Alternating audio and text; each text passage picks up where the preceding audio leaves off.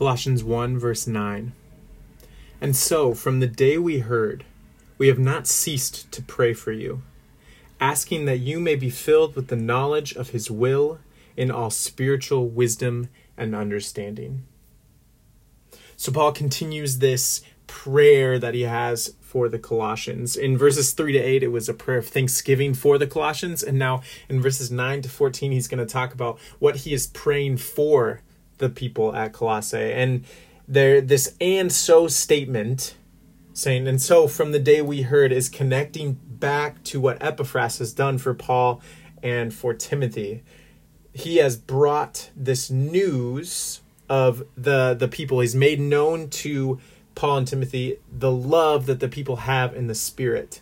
He's made known to Paul and Timothy that the gospel has reached them and is bearing fruit and increasing since the day that they heard it.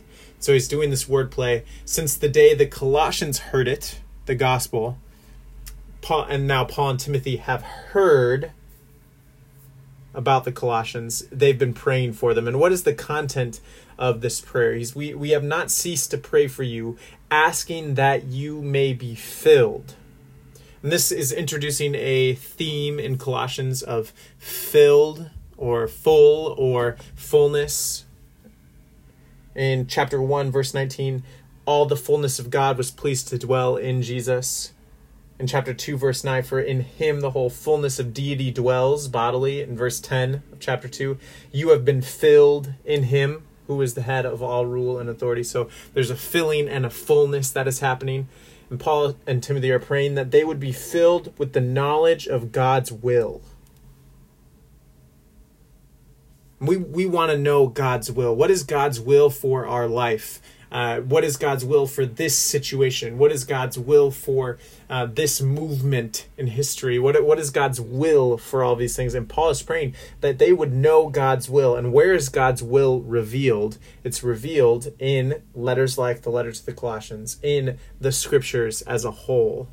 Uh, First Thessalonians talks about God's will being the people's sanctification. And so we can see God's will as it is revealed to us in God's word. So Paul is praying that they would have knowledge of God's will in all spiritual wisdom and understanding. So we don't just look at the scriptures and get God's will out of them. We need the Holy Spirit's help as we seek to rigorously uh, understand and interpret the scriptures.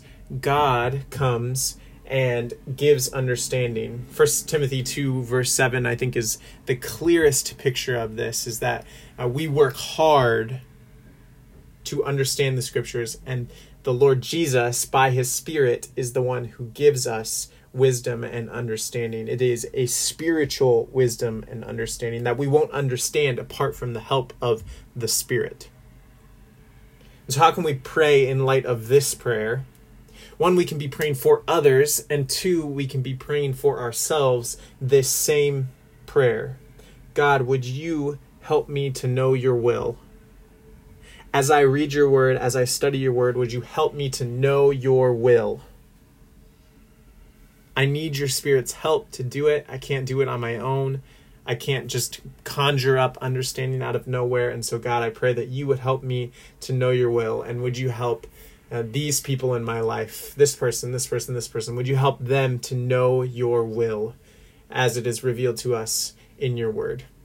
And so uh, that's something we can be praying from Colossians 1, verse 9. We can also be be praying that God would give us knowledge of his will in specific situations so as we seek to apply scripture and scriptural principles to different situations in our life, we can be asking God, would you help me to know your will for this relationship? Would you help me to know your will for this interaction? Would you help me to know your will for this big decision coming up?